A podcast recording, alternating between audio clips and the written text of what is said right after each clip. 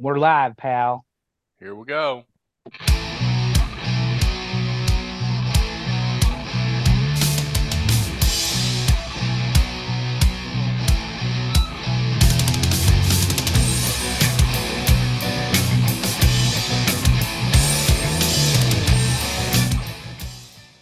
finally started seeing some big-time games where the players wanted to play, and others not so much.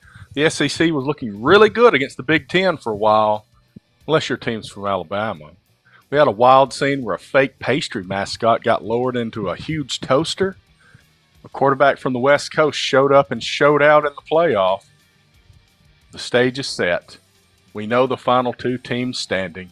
We are less than five days away. Andrew, talk to me. Well, Terry, it's very, very clear to me that people should listen to our show because we called the four games to watch.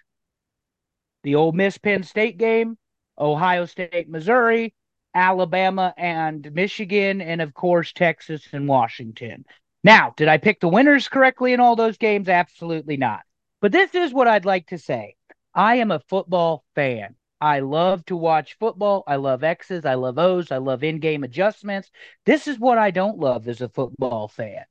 People that get on their Facebook, their Twitter, their Instagram, whatever social media they have, puff up their chest, jack their dick, and think that they're Billy Badass because some team from the S E C, this year anyway, lost. But you weren't rooting, you weren't rooting for them anyway. It wasn't your team. You're just happy to see that they didn't win. And obviously that's the case with Alabama. How good is Nick Saban at Alabama?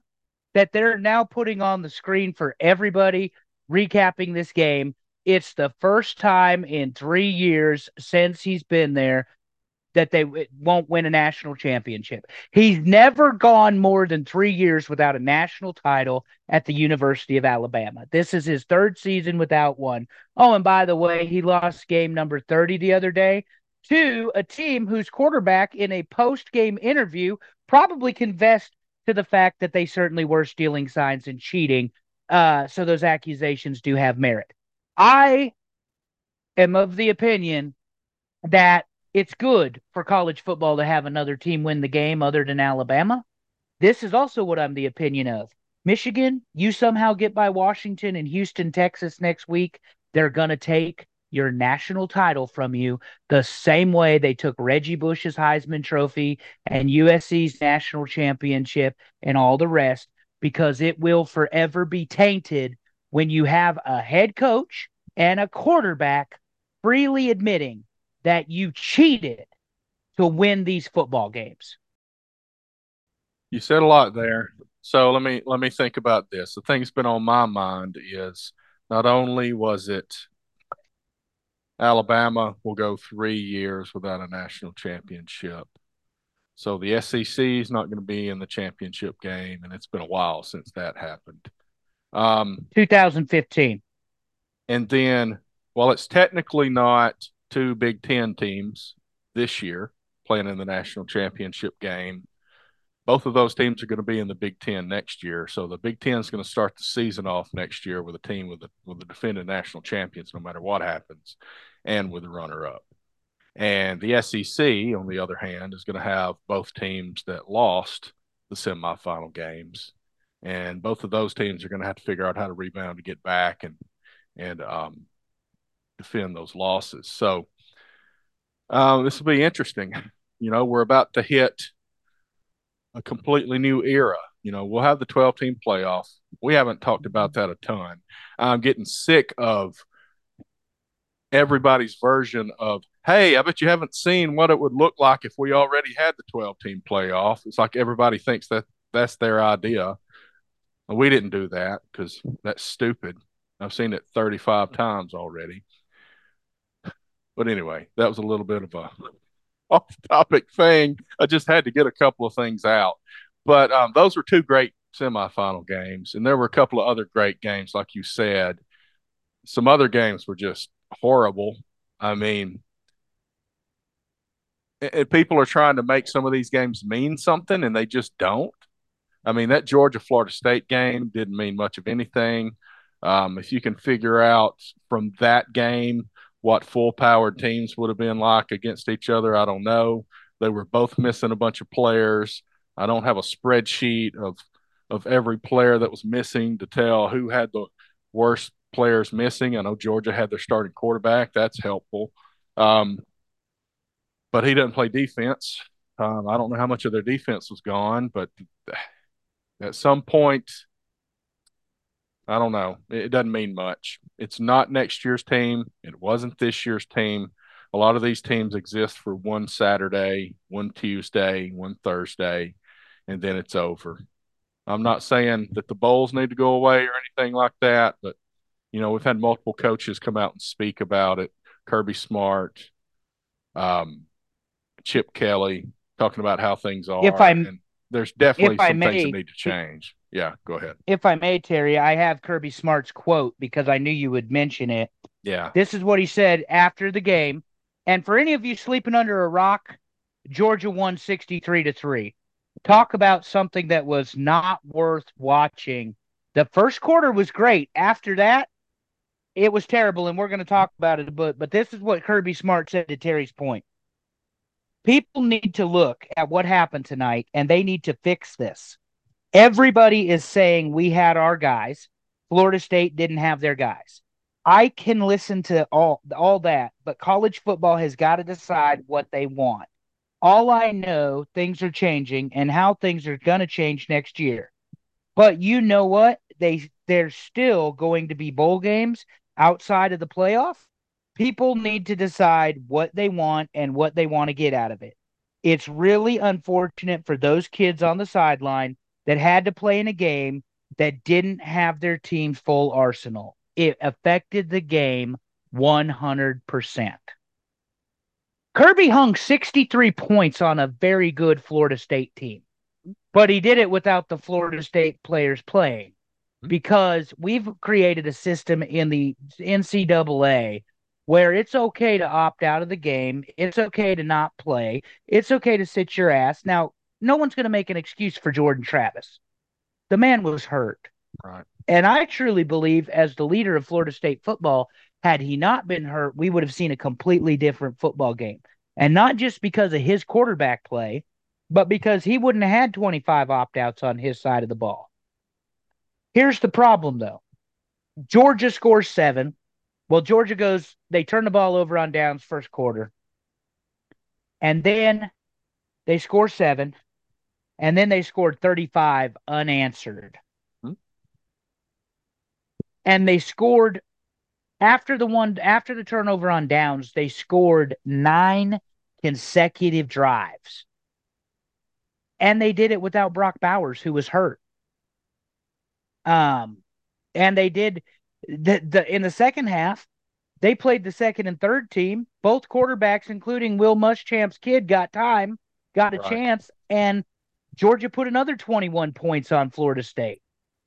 So one of the things I mentioned, you mentioned, I love college football. I love the competitiveness. I think all of the shit talking about, oh, the S E C finally lost one. Listen, bitches, the S E C has won eighteen of twenty-two national championships since twenty twenty or two thousand. Sorry, it is the conference. It's the conference, whether you like it or not. So rooting for them to lose. Get a fucking life, okay? I'm rooting for him to lose. Get a fucking life with that shit. You know, the you, the people that were rooting that I'm talking about, though, Terry, were like celebrating, though, like their fucking six and six team just won the national championship. Get the fuck off me. And I don't even say this as an Alabama fan. I saw people watching Texas, rooting for Texas to lose. or why, I'm like, what is wrong with you? I picked Texas to win. I picked Alabama to win. They both lost. I didn't root for Washington to lose right. any more than I rooted for Michigan to lose. I probably a, a little more cheering on the Alabama side, be honest. But I will say this. You talk about execution problems, and I know we jumped from Georgia to Alabama, but the center for Alabama has entered the transfer portal. I saw and that. probably probably rightfully so, but but – people that want to jump on that, oh, Saban told him to get lost. fourteen other players entered the transfer portal too today. Inside of about an hour, that was announced. So, but that offensive lineman, you know, I watch a lot of Alabama football. Yep. I ain't seen him have that snap problem all year long, Kerry. He ain't putting it on the ground like he did against Michigan. And I think there have been co- a couple of games where he did, but not as that bad. A dozen times? Not that many. That's what I'm saying. Not that bad. And let's let's talk about it. Third quarter, Alabama's driving. They've made the adjustments at half because that's what Saban and his guys do. You're first and ten driving into, into Michigan territory, and you have a bad snap, and it's second and eleven. You have another bad snap, and all of a sudden it's third and twenty-three while you were driving against the number one defense in the country. Crazy. And then Michigan's special teams misses a damn pu- uh, extra point, muffed two punts, and that boy inside the last minute of the game is lucky he didn't step inside that end zone because he had three Alabama defenders all over him, and that would have been a damn safety, and what a way to lose the game. Oh, and you know, he like tried to been, catch it that at been, five or something. Yeah, it's like that would have been ball game in the first place. Yeah, yeah. It's just it, it's crazy how some of that stuff happens on the big stage. It's like you've had big games even before this one. Uh, I guess yep. It's just that and much I, I, more. And I, I, we're going out with a blaze of glory since this is our season finale before the uh, national championship. I said it four or five weeks ago, and I'm going to restate it. Michigan's admission of guilt with Harbaugh's suspension and the firing of the linebackers coach means they had no business playing for this national championship. Best team in the country or not. Um, now you've got the quarterback admitting that, yo, well, eighty percent of the teams cheat, so we had to adjust. You know, they steal signs, we had to adjust. All right? That's a wonderful thing to go out and say. Because here's the thing. The N C double A is going to take the national title from them. That's what's going to happen. They're going to take it. And it doesn't mean jack shit. And quite frankly, if you needed the systemic cheating funded by the university to go ahead and get this job done, then you're not the best fucking team in the country anyway. Third well, point, I don't expect to see Jim Harbaugh in a Michigan uniform, coaching hat, whatever you want to call it, next year. Next year. Okay. I think I think the N F L is calling. I, I, I mean, I think he's going to be gone. Yeah, there's plenty of opportunity there.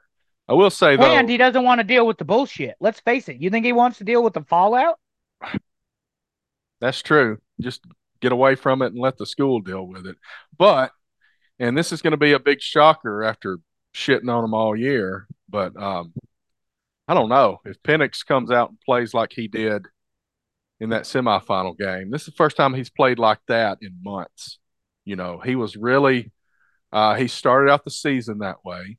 A lot of Heisman talk. He really slowed down the last half of the season.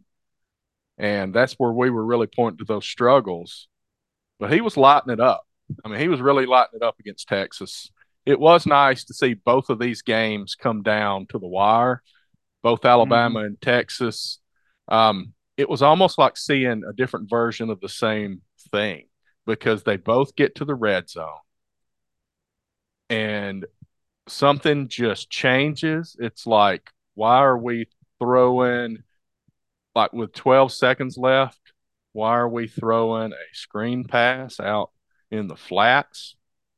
What is the deal here? Uh, I don't know if they were trying to get, and this is Texas, I don't know if they're trying to get five yards so they'll be a little closer for the next play or something, but man, it, it – um some of this play calling inside the red zone with the with when you're right there on the doorstep about to win the football game, it's just questionable. I don't know. Yeah, I, I definitely, um, I would definitely agree with that. I, I have a lot of respect for Sarkisian and his offensive game plan, but Washington was never in jeopardy of losing this football game. My opinion. Okay, pretty close. Never in jeopardy. Um, and I say they were never in jeopardy because they come out and they led the way. And what I mean by that is, okay, we'll, we'll punch first. You go ahead and you go match for match with us. The other thing is, I spoke with one of my buddies uh, about this Tuesday morning when we were at the gym. One of the things that this reminds me of is Joe Burrow's nineteen football team at L S U, where he had Chase and, uh, uh, God, I just, uh, Jefferson. He had Chase and Jefferson on the outside during the national championship game against Clemson's vaunted defense, and Clemson's defenders couldn't have covered them any better. And the ball only went to where either Jefferson or Chase were going to catch it. And any closer, it's pass interference. There's no way they could have defended those plays any better. And L S U rolls and wins the national championship uh, against a very good Clemson defense. But they targeted the young, I believe it was a sophomore at the time, got him a little frustrated in the backside of the ball. Skolsky went out, the linebacker, uh, for targeting, but that's what this Washington offense reminded me of, was seeing a gunslinger with more than capable receivers. And I told you, and I told our audience, that I thought Texas was going to actually have a team with safeties and cornerbacks that were going to test these guys. And Kelly DeBoer and Penix, they just kept coming and coming. What did he have, four hundred fifty yards or four thirty, something? Yeah, four thirty. four thirty. I mean, buddy, that's balling. If it you is. beat the number three team in the country and put up four hundred fifty plus yards, and we watched them beat Oregon twice. Right. And I told you after the first time, they ain't going to beat them the second time, because it's very difficult to beat a football team twice inside right. the same season. Um, and quite frankly, if we'd had a playoff this year, they might have gotten them three times. It, it's kind of crazy to think about, but they might have got them three times. But I thought they were really, really good football games, all of the other stuff aside, the chatter and the noise. Um, ladies and gentlemen, Nick Saban's not going anywhere. Jalen Milrose coming back. The number two recruiting class is intact. Sarkisian got probably more out of Texas, I think, than people thought he would this year. And that's why the disappointment's so high for them. Washington was on nobody's radar. Sorry, no offense to that team, but they weren't on anybody's radar, even with Penix early in the season, because at some point everybody thought they were going to U S C the season. I mean, they're going to lose a couple games, and it, it, you know. And of course, the mighty Michigan, um, who, you know, controversially, is probably the best football team in the country. They certainly have the best defense. So right. I look for I look forward to seeing what type of defensive scheme you're going to try to stop the Washington offense with, because to your point, it's a great offense. And we know in that category, Washington's outgunned. Mm-hmm. They played enough defense, but they don't play defense like Michigan. Not right. not even we're not even talking about the same thing. Yeah, I, I think, think. Yeah, I think that uh, what we saw, you know, I, I mentioned that we saw the the early season Penix come out again, and, and he showed up. But unfortunately for Alabama, we saw a little bit of the early season Milroe come out, and I think that that you got to give credit to Michigan a little bit, because mm-hmm. that offensive line wasn't holding them back very well. And well, um, I was going to say, I think the offensive line was a problem. And here's yeah. the other problem I didn't under, because I love talking the X's and O's with you. The yeah. offensive line in the first half allowed five sacks. Right. Can't do that, especially against a Michigan football team. The second thing was, I don't know. I This is the national semifinal. I get you want to protect him if you can. Don't let him get hurt, whatever. But the quarterback run, other than the muff punt, was the best offense that Alabama had in the first half. And they did not run Milroe the way that he should have been run, in my opinion. Because when they tried to run their conventional offense, every time he got sacked, Terry, it was with an empty backfield. You know what my adjustment is if I'm Tommy Reese after seeing that a second or third time? We're going to put a running back in that backfield, or a fullback, and he's going to help block and protect my quarterback, because this doesn't work without him. What's a and fullback? Not, this is twenty twenty-four. Yeah, exactly. But you get what I'm saying. Put someone yeah. back there to help. Protect him. Don't yeah. don't leave him empty.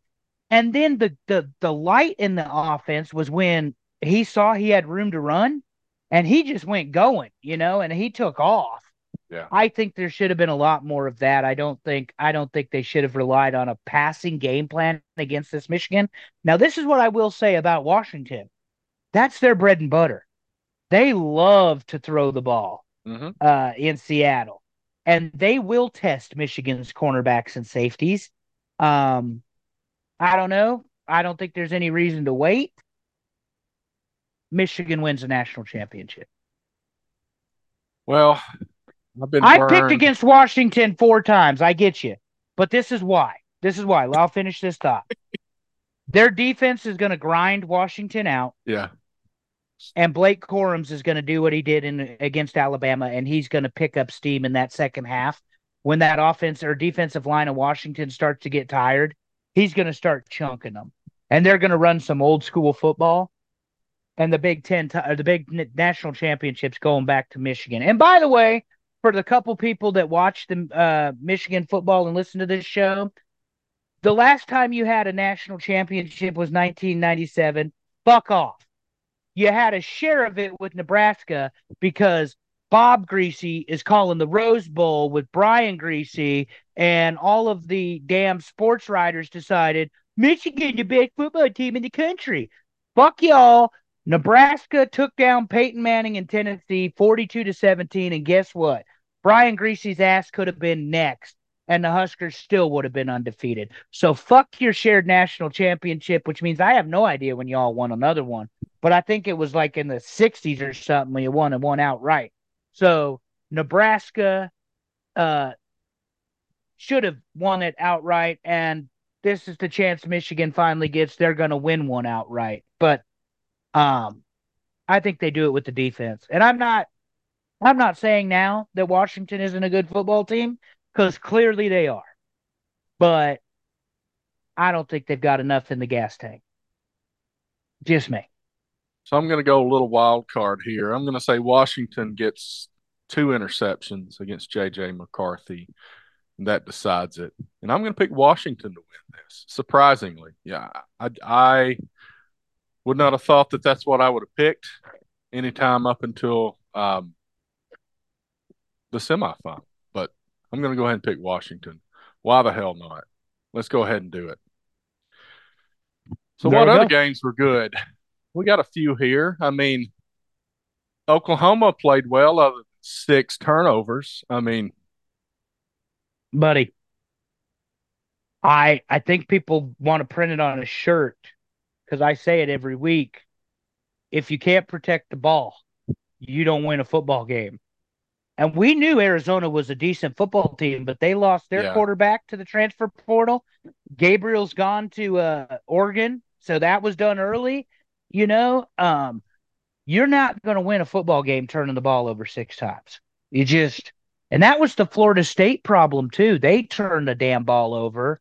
Um, and we'll get to Michigan or not Michigan, excuse me, Ohio State and Missouri in a minute. But um yeah, buddy, I I saw part of that Oklahoma game, mm-hmm. and Oklahoma was up, I think, at half fourteen to thirteen. But you talk about the rails coming off in that second half, and it was all about the turnovers. That's it. I mean, I don't know that the University of Arizona football team has better athletes than Oklahoma.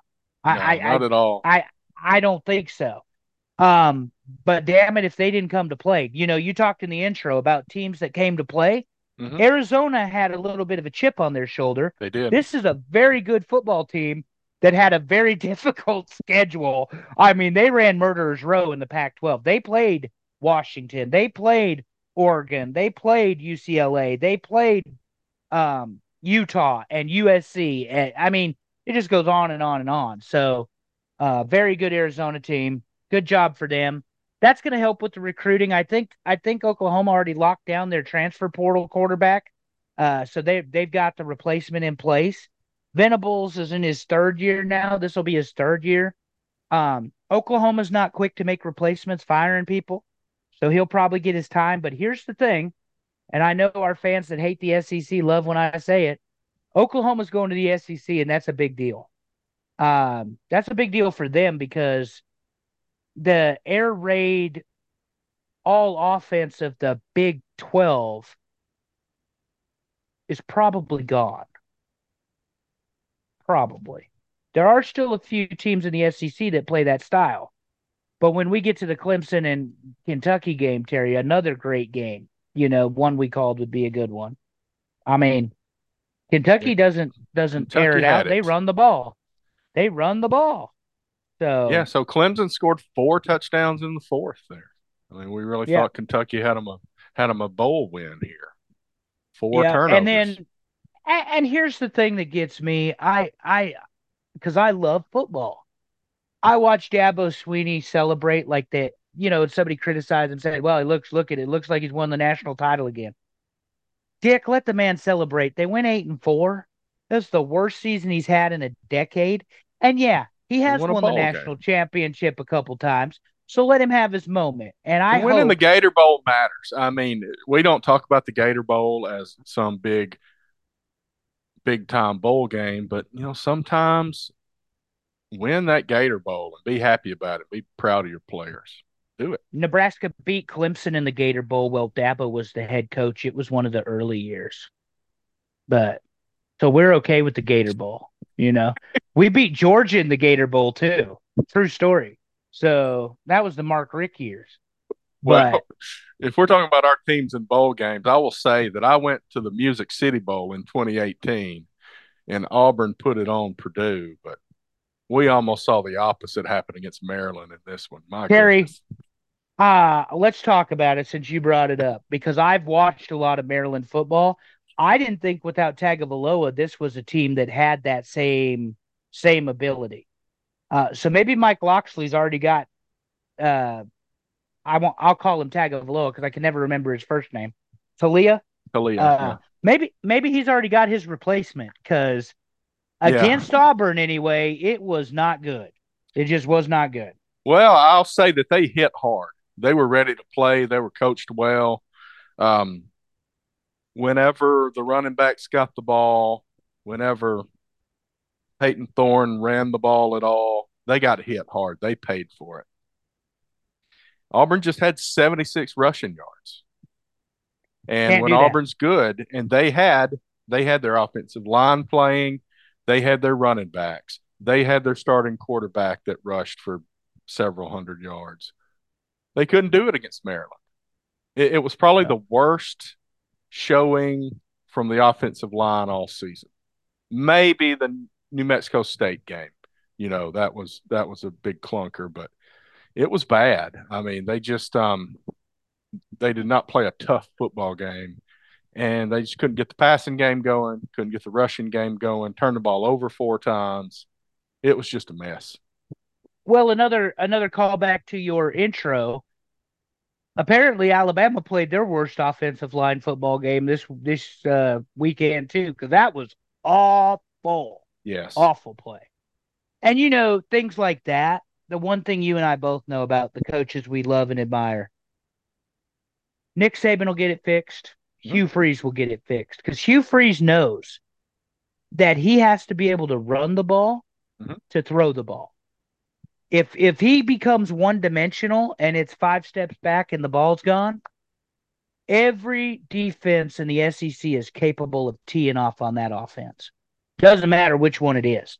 Fucking Vandy can defend that offense. But if you can run the ball and you open up so much of the other the plays, that's when you'll have a chance. So uh, I was really disappointed in Auburn. For you, for me. Definitely. Because it could have um, been a good game. I mean, it I really was sh- I was could've. shocked more than I disappointed might be the wrong word. I was shocked that they just laid a damn egg. Well, the first quarter, I mean, they gave up three touchdowns in the first quarter. And it just kept getting worse and worse. And it settled in.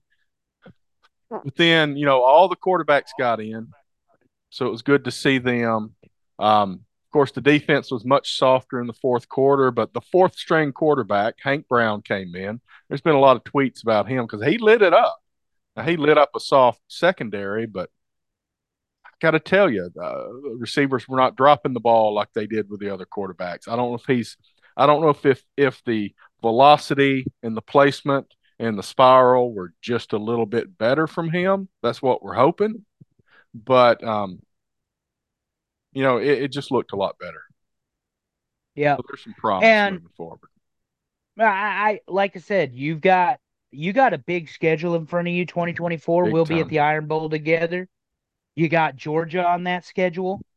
Is it Oklahoma or Texas, y'all drew? Oklahoma. Hosting Oklahoma. O- hosting Oklahoma, that's right, because you might have you might go to that game with a friend of ours. Um, I'm making a lot of trips. I don't know if I'm going to make that one. But uh, we'll see.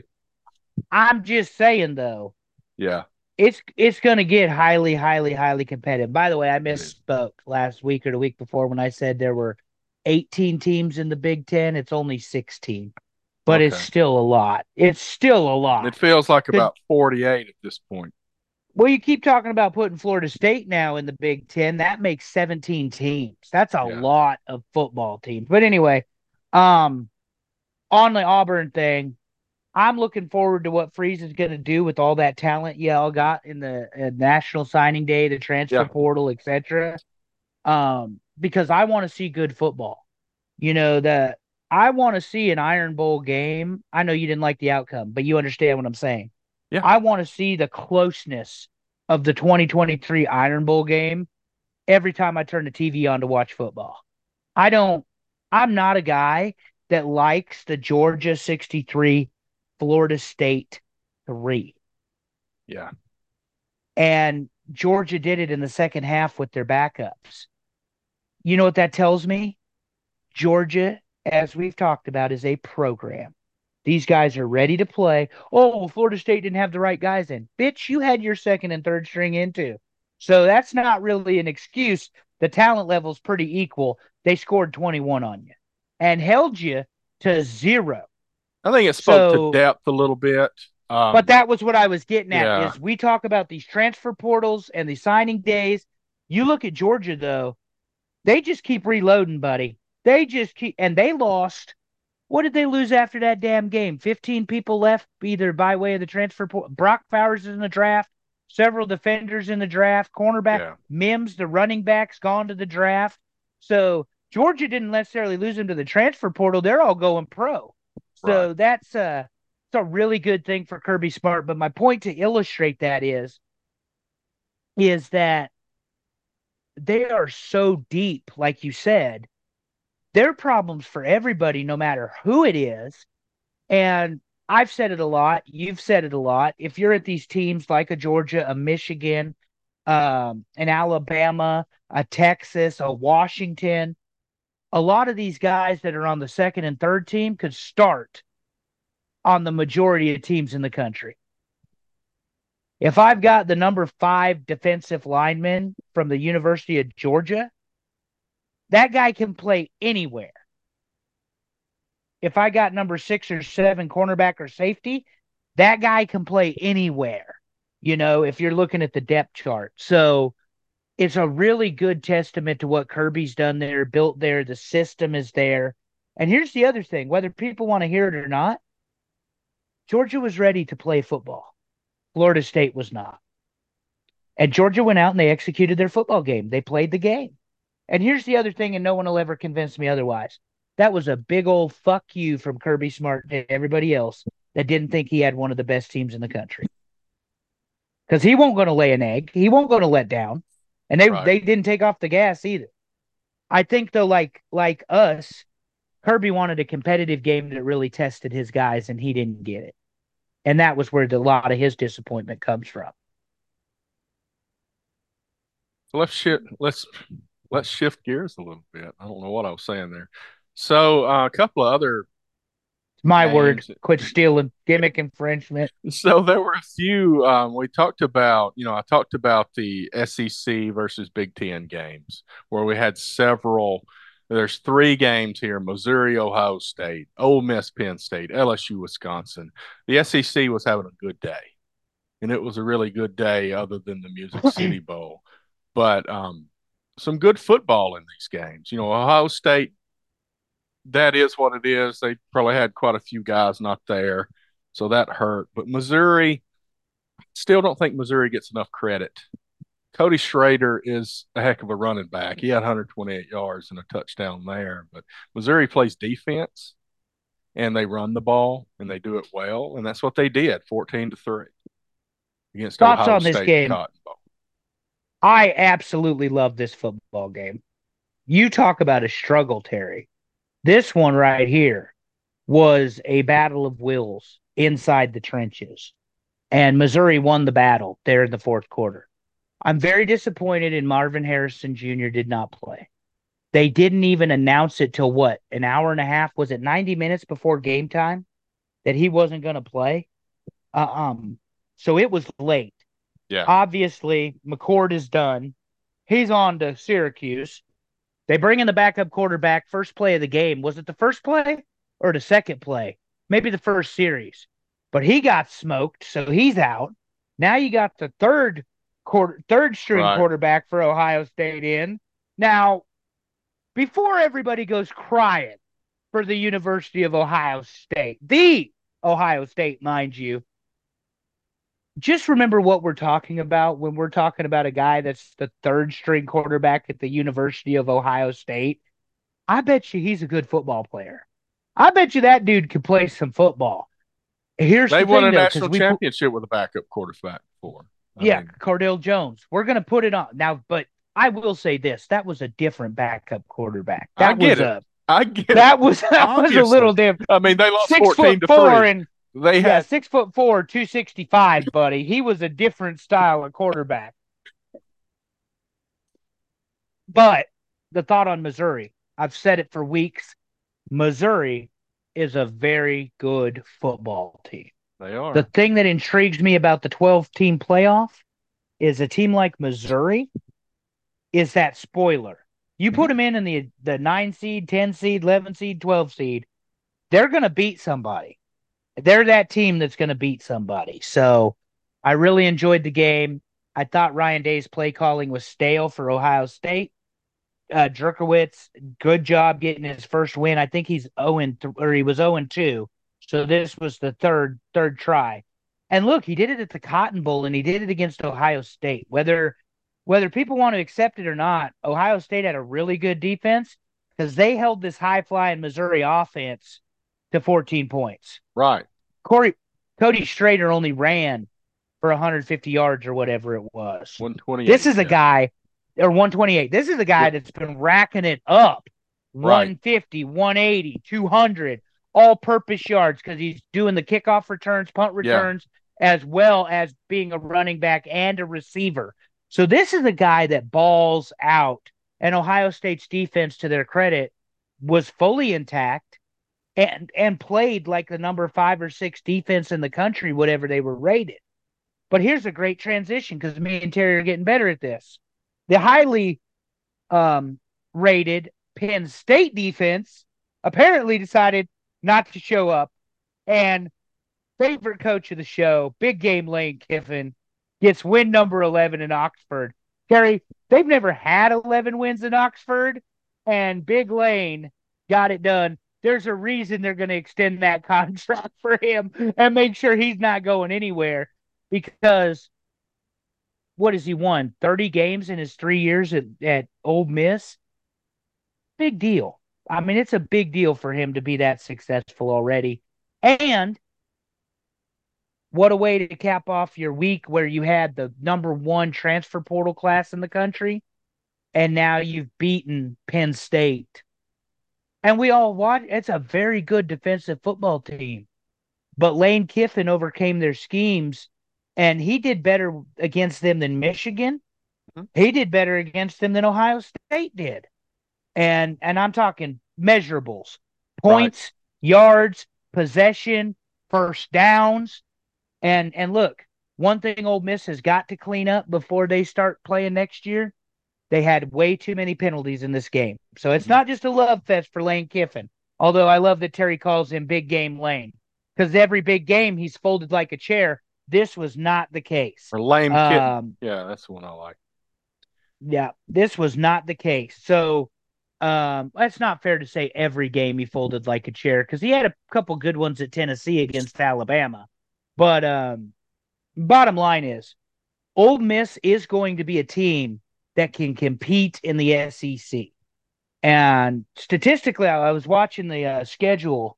You, I don't know if you've seen Georgia's schedule at all. They opened the season with Clemson. Okay, so they're going to play Clemson. And then they have to play Alabama at Tuscaloosa. They play Texas at Austin. And they play Ole Miss in Oxford. And then they get Auburn at between home. The hedges, you know, at home. The week after they go to Tuscaloosa. So, after they go to Tuscaloosa. Yeah, so we're hoping. So anybody that We're gave, hoping Alabama Georgia, hits them really hard the whole time. Bruises. Anybody, folks, though, that gave gave Georgia shit about having a weak-ass schedule this year, that is not yeah, the case next year. I promise not. you. I mean, it's not Florida's schedule. Florida's Florida's is unreal. I mean, they've got, you know, the S E C schedule with the extra teams in there, and they've got Florida State, as they always do. Yep. They've got Miami, and they've got U C F. Three power, whatever we're calling it, power conference opponents next year. Yep. From the state of Florida. That's and this guy, you know, we talk about at some point, maybe next week, we really start running down coaches that are um, trying to hold on to their jobs next year. You can start right there with those. His guys. seat is his seat is toasty warm, buddy. I promise Absolutely. you, because I'm surprised he made it through this season. I will say it for Terry, Billy Napier somehow is still employed at the University of Florida. But halfway through next season, it don't look like he's going to be employed any longer. I mean, that is a um, tough that's a tough hill to climb next year. If he if he ain't got Tebow's two thousand eight football team down there in, in Gainesville, I don't know that they get it done at all. Um, I, it sounds like all those games could be at the Swamp and it wouldn't make any difference. You know, the uh, that's a schedule. That is a schedule right there. Oh, so, but they know how to beat Tennessee. They do, and they beat them bad. God, and you and I didn't even didn't even think Florida was going to be in that football game the way they because no, they they played they like shit the them. week before. Yeah. So, and then the third game that we talked about, you said we got uh, L S U, Wisconsin. Man, L S U. L S U let me down a little bit. I thought this would be a runaway, but I will say this. With Jalen Daniels at quarterback, it would have been a runaway. Um, but Brian Kelly fired half his defensive staff today.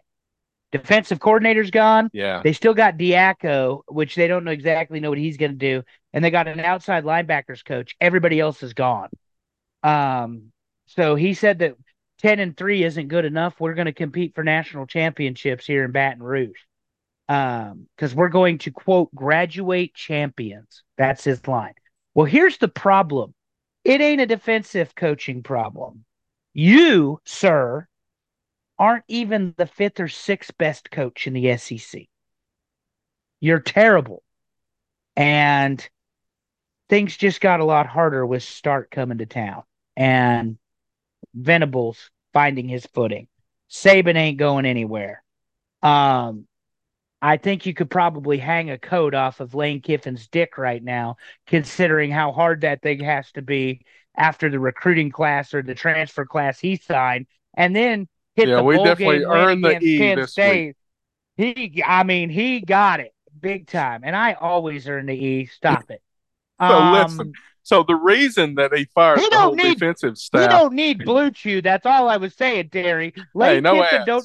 They're not paying. And by the way, that that wife of his is twenty years his younger, and it don't seem to slow him down either. So, um, well, when you anyway. have a, a Big Ten West team get over five hundred yards of offense and score thirty one points on you, it doesn't matter which one yeah. it is. You didn't play much defense. Well, they got the second best Big Ten West team, and then Iowa laid an egg against damn uh, Tennessee, Tennessee, thirty-five to zero. Are I mean, this is the me? same thing over and over again. This is where I was saying the S E C was really rolling with these games, except for yeah. Auburn and Alabama. You know, it, it yeah. is what it is. But Tennessee, you know, I, I entertained picking Iowa in this before I thought better of it because with Milton out, I thought, who do they have? Well, they had enough to win thirty-five to nothing, That's what they had. I didn't think better of it because I thought their defense was pretty well intact. Yeah. Obviously, their punter was going to be busy because their offense sucks. And Milton was out. Milton was your trigger man the whole year for Tennessee. Right. I and that was a late, late decision it for was. him to not We play. criticized that last week because yeah. it's one of those. That was one of the guys we pointed to. It's like, what, did he practice this whole time? Yeah. Then all of a sudden sit out. And one thing that I think I, your I just theory was probably right, though, buddy. I don't mean to interrupt you, but well, your theory was early. probably right. He yeah. probably knew it a lot earlier because that quarterback was way too well prepared to have yeah. only taken second team snaps for two and a half right. weeks. You know, yeah. You I don't mean, tell and, him and I'm being serious. To. Yeah, yeah. He was really well prepared. Well, one thing, and, and I don't know, I don't really have much of an opinion on this, but maybe I do. If you opt out of the bowl game and you're leaving the team, that should be treated like opting out of the team.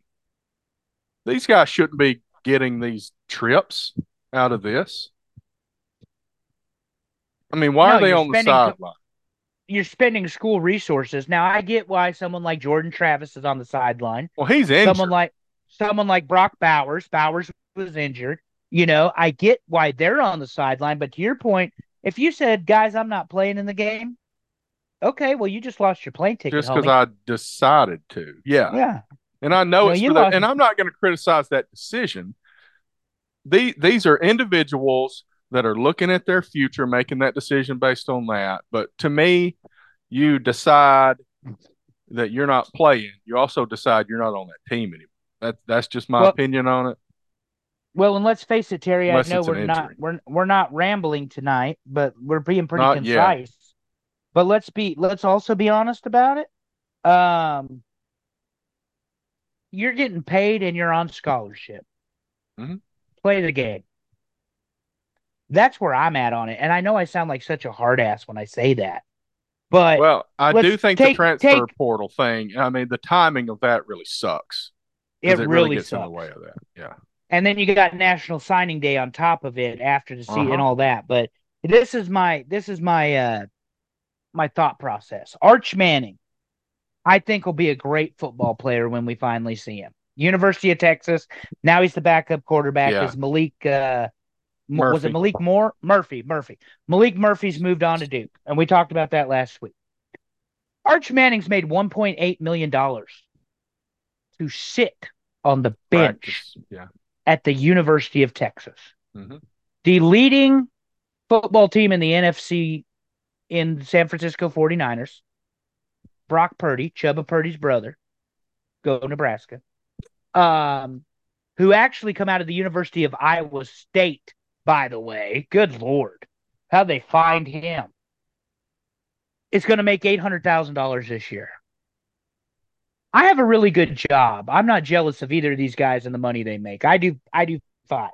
Um, I got to tell I you, survived. I'm not making eight hundred thousand, but I'm, I'm not, not making, making eight hundred grand, million.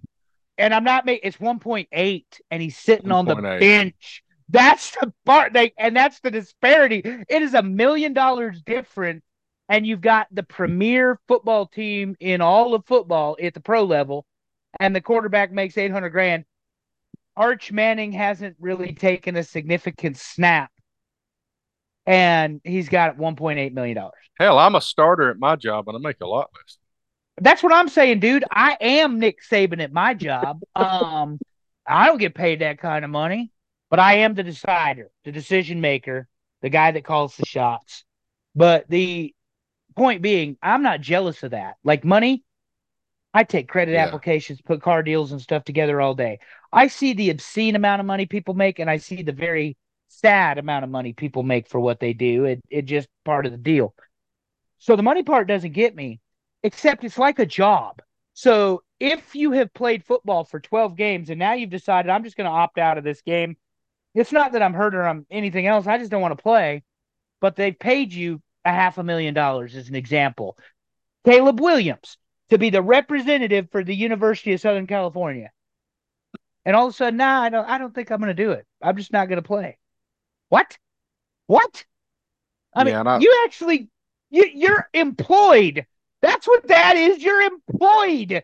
you know? Um, so I don't get it. I don't understand it. But well, okay. And, you know, obviously we've looked at the season's about to end. We've been doing shows every week. What do we look at? Like we talked about doing a wrap-up episode next week. Obviously, we'll talk about the national championship game, but we'll have a total of one game to talk about. What else do we talk about? And might be a good idea for what would be our suggestions on things that need to change. And honestly, I think these type of things, when they make big changes like this, uh, two things occur. One is they put it out there, something um, teams figure out a way to take advantage of certain rules, so then they have to tighten up the rules a little bit, or it gets so bad that it ends up in court and the court decides yep. it. So we're getting both of yep. those things happen right now. So I think, um, you know, there will be adjustments, whether the adjustments are made internally by the N C double A or the conferences, or if judges have to decide stuff.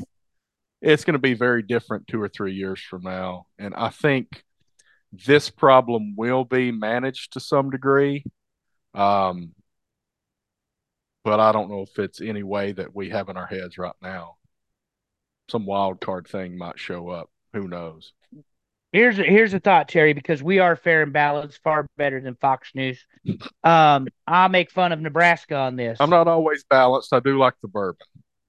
Dylan Raiola, number one quarterback. Mm-hmm. We got him. I love it. I loved hearing the commentators talk about it during the Georgia-Florida State game that he went to Nebraska. He just signed an eight hundred thousand dollars N I L, and he hasn't graduated high school. Mm-hmm. He's got an eight hundred thousand dollars N I L at eighteen years old, and he hasn't even enrolled in college yet. He's not a graduate of high school. And it's not – it's crazy. See, that's what I'm saying. I can I can even talk about this with Nebraska. It's absurd that you're going to give an eighteen-year-old that kind of money. I get he's got talent that only God can give somebody legitimately. Mm-hmm. But that eight hundred thousand dollars, and he's still got to finish school. That insanity. Here's the other thing that's interesting, and I wonder how they'll handle it. And this may be something we talk about next week. Just a little teaser for you, because my buddy and I were talking about it. He said, I don't think if you get N I L money, you should get a scholarship because you're taking away from the university. Well, I think we're probably headed in a direction where they don't even go to class, so I don't even know. But, I mean, it's a pretty valid point, though. Yeah. But the one thing about the scholarship was it was the carrot and the stick. The benefit of going to school and getting your degree was you were right. going to pay for it. And you're a good enough football player that we're going to do that. To your point with the N I L, you're a good enough football player, we'll pay you to come here, but what stipulations and rules are there on N I L and grade point averages and classes? And like you say, it's going to be a lot of litigation and a lot of changes. I gave it a five-year window that football won't look the same. I don't think it takes five years. I, I mean, I honestly don't think we make it five years, college football. Well, realistically, what we're saying is, I mean, think about this. Hey, here's a million and a half dollars. Now we need to make sure you go to class so that you have a future. What? Yeah. You're handing me a million oh. and a half dollars. Why do I need a future? I've got a million and a half dollars. I can make more money, but right now I've already made seven figures. At eighteen years old. Yeah. Or nineteen or, or twenty-year-old or whatever it is. Or young, like in Bo Nix's case, forty-five, you know. That kind of. forty-five, yeah. I'll hop him and Arn Anderson. Him and Arn Anderson, they've been forty-five for forty years. So um, shout out to our man, the new Hall of Famer. But yes. uh, it's going to be a good time. Anybody likes wrestling, Arn Anderson's going into the Hall of Fame. He won the Frank Gotch Award. That is for somebody who is a contributor and teacher to people in the business. As someone who works on his podcast, I cannot say how happy I was about that. Even if he is a Georgia Bulldog and was very salty that Alabama beat them. So, uh, roll tide, Arn. But, yeah, very well deserved. Congratulations to him. But it uh, does yeah. remind me when I met Tony Schiavone for the first time, who's also, you know, Hall of Famer there. Um, the so Gordon I, I Soley Award. A, I gave him a big uh, War Eagle and um, showed him my shirt that I was hiding under my under my jacket or whatever. So he threatened to break my phone. So those are some fun guys. Unfortunately, they're Georgia fans. We can't help that. Yeah, we you can't you can't you can't. We had no nothing to do with raising them. We can't help that they picked the wrong S E C team. Um, but they did pick the Southeastern Conference. So no, one of those things though. God, again, congratulations to Arn and Tony. But uh, back on our football talk here, one of those those interesting things you're talking about with the litigations and stuff is. Does scholarship numbers matter anymore if you're paying people to come to come to uh, your football team? Because remember, back in the day, you could have one hundred twenty-five people on scholarship. Then the N C double A cut it to eighty-five. If I can pay you enough money, I don't have to give you a scholarship. So we can still build a super football team, Terry, because they paid Arch Manning, huh? and I know I use Arch Manning, but they paid true. Arch Manning enough money to sit his ass on the bench and not play football. What does it, what does a scholarship mean when you are paying that much? You're right. I mean, because that scholarship costs nowhere near as as much as that. If I'm getting a, if I'm getting a million dollars, the University of Austin Tech or University of Texas at Austin, I don't care what country or what city I'm from for out of state tuition, it don't cost that damn much to go to school. Well, regardless. so. This is kind of something I've talked about. It's all related. So I talk about the one hundred thirty-three teams, and it's growing every year. That hey, is spoiler fans, it's too many teams. That's well, what Terry thinks. But but that's where the eighty-five scholarships came from. I love you because we're, we wanted to balance it out. Not that it did. You know, you still got Liberty. Who was? Oh, we didn't talk about that game. Go ahead, Terry. You, well, uh, we point. did talk about Bo Nix being forty-five years old, and I'm about to talk about Liberty, but but Liberty, you know, dominated their conference, went undefeated, and got dominated by Oregon in the Fiesta Bowl. You know, they had a good first. There's quarter. no balance. There, this this idea that there's balance between the Power Five and the Group of Five, or the Power Four, Power Two, whatever we're calling them, it's not going to happen. And that's where, Give you know, me. Chuck, I guess uh, Chip Kelly, he spoke to that a little bit about the, the two, basically the two separate sets of leagues mm-hmm. and how they're just completely different. I mean, that's really the, the balance of strength and, and power there uh, between, you know, the Alabamas, the Ohio States, and a team like this. But, you know, it doesn't matter well, what you do. These teams aren't going to compete. Well, we got two instances we can talk to, and one is fun to make fun of you. U C F successfully went undefeated and beat Auburn to do it in the Peach Bowl in two thousand sixteen or seventeen. seventeen, I eight, think. Whatever it was. Liberty Maybe. goes thirteen and oh, has a very good season, great statistics, good players, and they run, you know, they're going to play Oregon in the Fiesta Bowl. And Oregon goes down to Liberty six to three in the first quarter, and it was all downhill from there. Uh, right. Um, what did you say? Bo Nix threw for five touchdowns. Bo I mean, Nix had had three hundred eighty-three yards and five touchdowns. Oregon yeah. had five hundred and eighty-four yards of offense, and they slowed down in the second half. Yeah, there was. I mean, it was a runaway. And so, what Terry and I are really getting at here, and we've talked about it for weeks now, is the disparity in talent. Because if you give me the option to pick Liberty's leading defender, regardless of position, and you give me the option to take Alabama's third string defensive tackle, I'm picking Alabama's third string defensive tackle. It's that simple. As good as the Liberty player may be, there's a reason he's not playing for Alabama. There's a reason he's not playing for Michigan, Auburn, Texas, U S C, name the team. And it's it's not meant to be disrespectful towards Liberty. because there have been great players make it out of some of these teams. Um, I used to be a big-time Pittsburgh Steelers fan. Ben Roethlisberger came out of Miami of Ohio. Ben Roethlisberger had a ton of winning seasons, two Super Bowl appearances, three Super Bowl appearances, excuse me, two-time Super Bowl champion, multiple records. He didn't play for a big-name team, but he didn't win a hell of a lot of games while he was at Miami of Ohio either.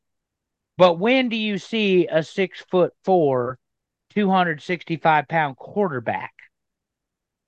I mean, not a lot. That's what he was. You didn't see a lot of those types of guys. So Roethlisberger was a little bit of an enigma anyway. Um, and he was so tough. But I'm not saying, you know, I guess what I'm getting at is you're going to find those guys that are those really, really, really good players. But I'll take your second and third string picks from the group of five. Yeah. Be, or p- from the Power Five before I ever pick your starters on the group of five. That being said, this Fiesta Bowl had Bo Nix, obviously former Auburn quarterback. And after this Fiesta Bowl, Liberty's quarterback entered the transfer portal, and there's huge expectations he may be headed to Auburn next year because he played for Hugh Freeze for two years at Liberty. Um, and he's decent. I think um, he could come over there and compete. So it might be the, the past of Auburn and the future of Auburn. Past beat the crap out of the future, but you know, these were Hugh Freeze's really, players. That'll be really good for you though, because if he already knows the system and the coach, yes. and there's a familiarity there, you can't replace that. You can't. Right. You, you know, there's not. There's something to be said about that. So we'll see what happens that, there. That'd be really good for them. Um, All I need, though, I made the joke to my buddy Ian, who's a huge Clemson fan. I need to find a Tyler from Spartanburg to call Matt Rule every week in Lincoln, Nebraska, and just get him all fired up. You didn't say so it that, right. Yeah. You mean Tyler from Spartanburg? From Spartanburg. If we're talking about wish lists, though, that's on the wish list. I need somebody to get Rule fired up because when he gives a he, he gives a pregame speech.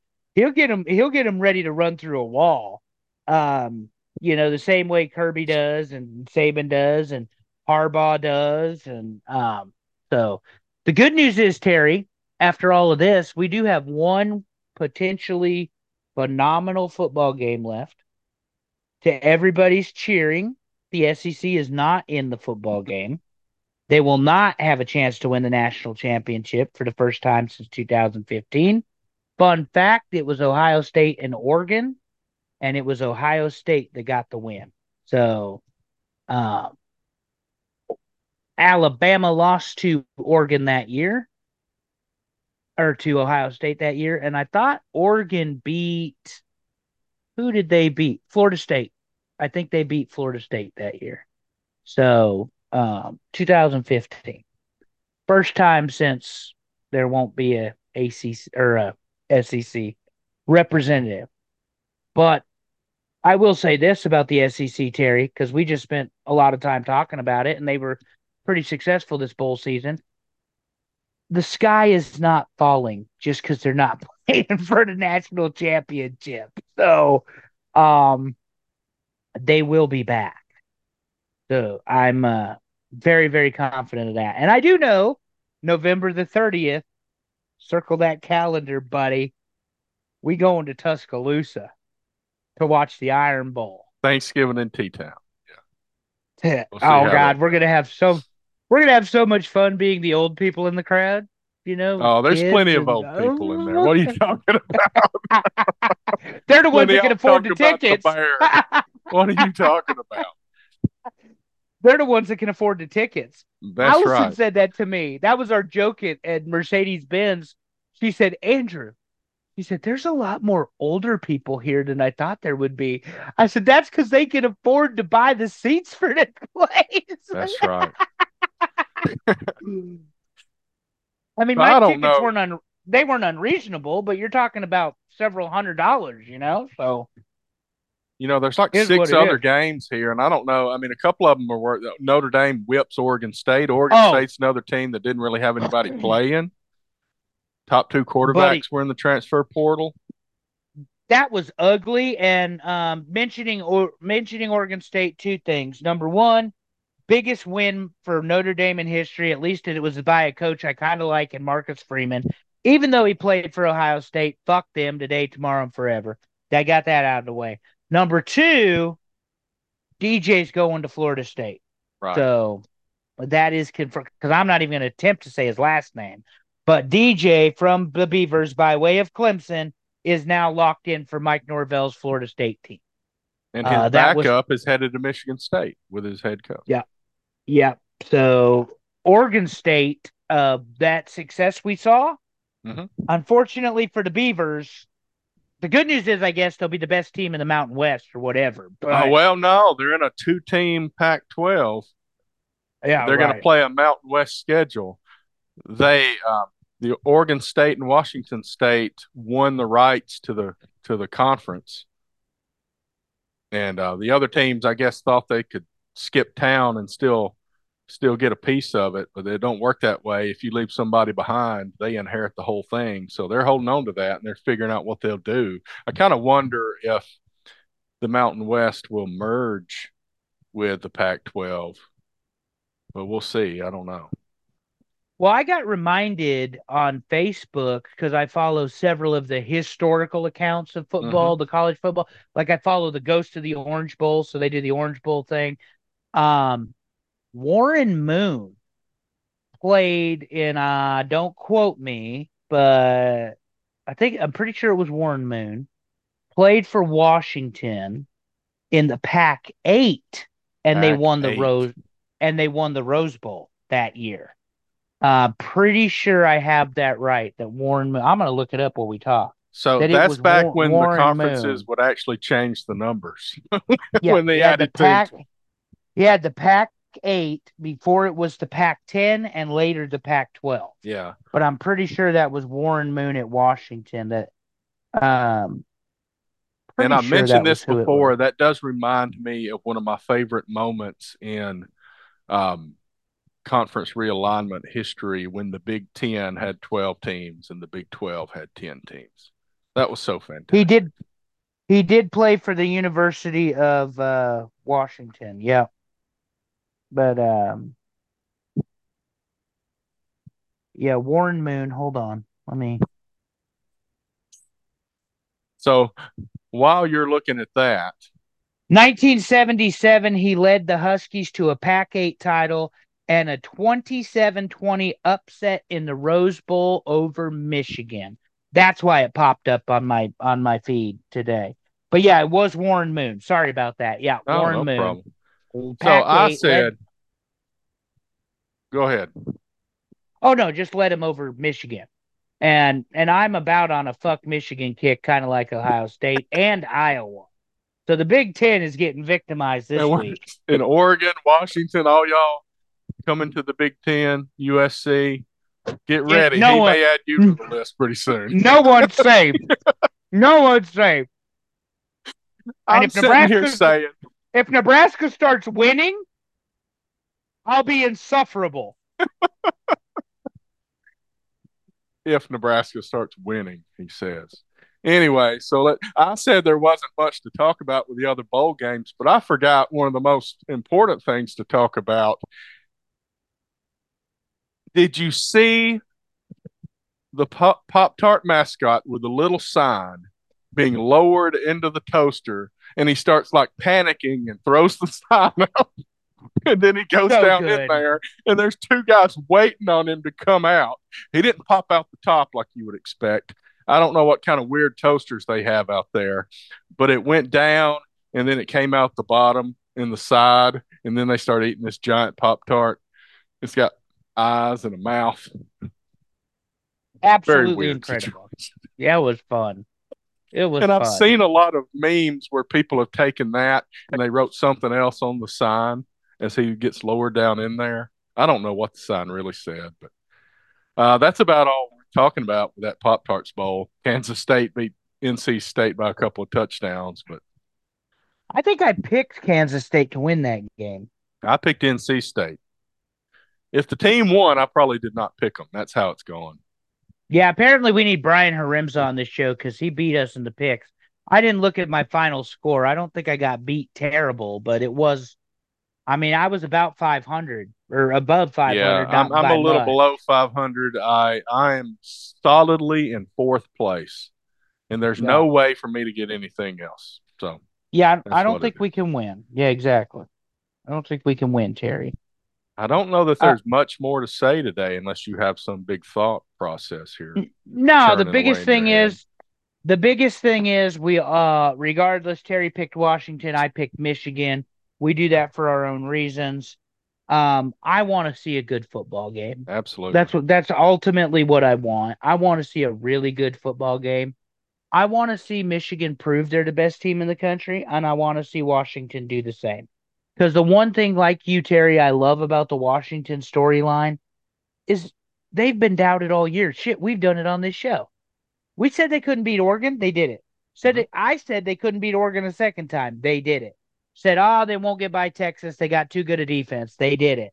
I so, said the whole conference wasn't good. I've been saying the Pac twelve is not as good as the other conferences, and they went out and they won. I mean, yep. not that I was really putting the Big twelve at the top or anything, but – Um, I'm just ready. And, you know, one thing I would like to see, I would like to see somebody win the national championship, and there's no doubt, and we won't see it taken away from them. That's one reason I, so, I would hope that Washington. So what Terry just said is he wants Washington to win. There we go. Might as well. Because, I mean, and, and this is serious. I know I get a little sarcastic and snarky and even motherfucky and all that. I really do believe the N C double A is that petty. They'll take the national championship away from Michigan after they let them go to the damn thing to begin with in the right. first place. Yeah. That's, That's the part that, that gets me is if, if Harbaugh was guilty, and we can talk about this next week, I mean, just preview it. If Harbaugh, and hey, ask our fans, what, what would you do? What do you guys think, if you're listening to the show, was the appropriate response to Michigan? Should they, should Harbaugh have accepted a three-game suspension? Is that an admission of guilt? Is firing the linebackers coach further admission of guilt? Is your quarterback, J J McCarthy, coming out and saying, we had to adjust to the systems here because, you know, eighty percent of people are stealing signs? Is that an admission of guilt? And if so, does Michigan really deserve to ever have been in the playoff? Should he was wrong. A hundred percent of everybody stealing signs. Should the N C double A? Yeah, but to the level that Michigan did it. Well, in, inside you, the game, I mean. Yeah, but categorically, I mean, it had to be systemic. You and I talked yeah. about it on a previous show, Terry. You're buying airplane tickets. You're buying yeah, tickets to time. football games. I mean, it's systemic, and that's a completely different sort of animal than you do. Doing the bang bang sign and me being like, hey, that's the double A gap blitz. Make sure we get that extra protection in there. Because he did that the last time, and that's what they did. Okay, I just stole your, your sign, Terry. It's not me filming you for three and a half hours getting every signal, every single signal so that I can use right. them against you later. But anyway, definitely. Is it systemic? Do they belong? Are they the best football team? Maybe we'll put a poll out. You tell us. We love feedback, even from our buddy Dave, who was quite the sourpuss because Florida State got left out. And gotta be honest, I would be too. I think he's got a bitch. I really do. I think it's legit because, and it ain't because Alabama lost. But I mean, I've already told you all this. The system the debate, sucks. The de- the system sucks, and the debate to me should have been between Texas and Alabama. Don't don't penalize Florida State, right? You know, and then. On the other hand, you didn't show up to your bowl game and you lost by sixty points, so it's kind of hard to defend you. Well, it's kind of hard. I don't know. It's kind of hard to defend. It's kind of hard to defend your will though at that point because you just forfeit it. You know, you don't even have the you don't even have the will to play, and I don't like that. So, but I miss oh, well. playing football. So there you yeah. go. I haven't played a football game in decades, so yeah, tw- that's twenty years here. Yeah, twenty years, buddy, for me. So I get it. That's decades. Uh, that's decades. Yeah, it's plural. Thank you, phoning out yeah, the you're age. Welcome. I appreciate. I appreciate. I'm helping you. you out with your math. It's decades. Get it. Go ahead and get me. Get me while you can. Uh, so next week, I think, let's go ahead and we will tease this. Number oh, one, yeah. thank you. Thank you, everybody, for hanging with us. The football season is officially over next Monday night. Don't miss the bowl game it, or the championship game. It will be mm-hmm. worth watching, I'm sure. Um, or at least I hope so. God, please don't be another blowout like T C U and Georgia. Number two, we are going to pivot because football season is over. Mm-hmm. So uh, the T N A Top ten does not go away, but we are now the T N A podcast, potentially, with some ideas that Terry and I are going to talk about offline. Still going to have the top ten. We're always going to have the top ten. Big um, ideas. Big ideas. One of them is the top ten Nebraska football teams from nineteen sixty-two. I don't and remember Terry, talking Terry about could that. Terry cannot wait for that episode. We don't need he, a ten-hour episode. He could not wait for me to talk about Nick Saban's top ten. After a little bit, players. it would it would just be, you would hear one voice after a while. I would go to bed and let him finish up. And I'll hit the stop button in the morning while he, you know. I might be asleep by then. Yeah, I might be done. But no, seriously, guys, we're going to pivot. Hey, if you've got ideas for things you'd like us to hear, break down, if you like Terry's analytical mind and my crazy ass, then hey. Oh, speaking of that. We are quite the pair. So I found a nerdy college football fan's dream Twitter account today. And I don't know if you saw what I posted, but it was just fantastic. I loved it. Where this guy, he does all this analysis. He's got these charts. Oh, my goodness. I don't remember his name or I'd throw it out there. But I was in love with this Twitter account. So I'm going to imagine go, that. I'm going to binge on all of that stuff at some point when I get the time. And we, and we do have some ideas for the football lovers to talk about a good season for a team, a year, those sort of things. Um, Terry and I both pitched it, and it will take research on both of our parts. But I would love to do a Mike Leach tribute show just because we think so highly of Mike Leach. We could do a whole episode on Mike Leach and what he did with the air raid offense and what a pioneer he was, that sort of thing. Terry, t- Terry says I can't do a Nick Saban show because he gets that once a week, so we're not going to do a Nick Saban show. Um, you know, I, I will accept that criticism, sir. That's probably fair. Um, just because he's the greatest of all time, even he has to lose one every once in a while. Oh, um, man. But we could get Terry to go the other way and go with the Bear, although he really doesn't like that. Because Auburn didn't have a chance against Bear Bryant and Alabama. Yeah, was, yeah, he definitely had more luck against Auburn than Nick Saban.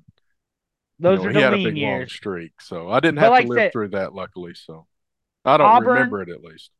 Horrible, horrible television series might be a top tip. Movies that we didn't watch that everybody else loved could be a top tip. Terry's favorite favorite flavors of ice cream. For topography could be a top ten. This man loves maps. It's ridiculous. Yeah. Flavors of ice cream is legit, and we could qualify it with Breyers, Bluebell, uh, oh, Ben man. and Jerry's. I mean, you could get into some serious hey, ice you wanna, cream. You thoughts. Think that people are going to argue with us on football stuff? We start talking flavors of ice cream. Yeah, we're going to get an uproar. I don't or, know. We'll figure or, out how we fit it in. Best pizza.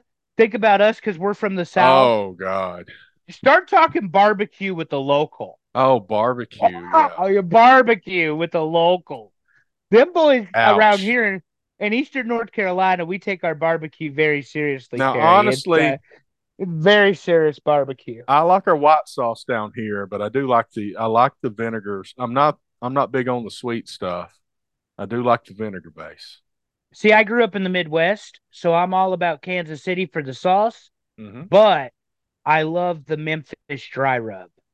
I don't give a damn about the vinegar, because if I'm going to eat vinegar like barbecue, you better have two cups of damn coleslaw to go with it, and I'm going to mix it all together and eat it that way. But um, oh, no, man, we got, I, I can we, sense some episodes coming up right now already. Goodness. This that's what I'm saying. Good. We got we got plans. Look, we're both wrestling fans. We might have we'll a wrestling episode. Who knows? Um, so we're not going away. We're just changing, because when we did this, remember, guys, we're very transparent on our show. We did it a week before football oh, yeah. started. God, it was like you know? two weeks before. It's t- like, hey, do you want to do a podcast? And then it's like already August or something. Yep. And here we are. So we hope you've all enjoyed the ride. We are going to get better. We've got Hopefully. production things we're going to work on.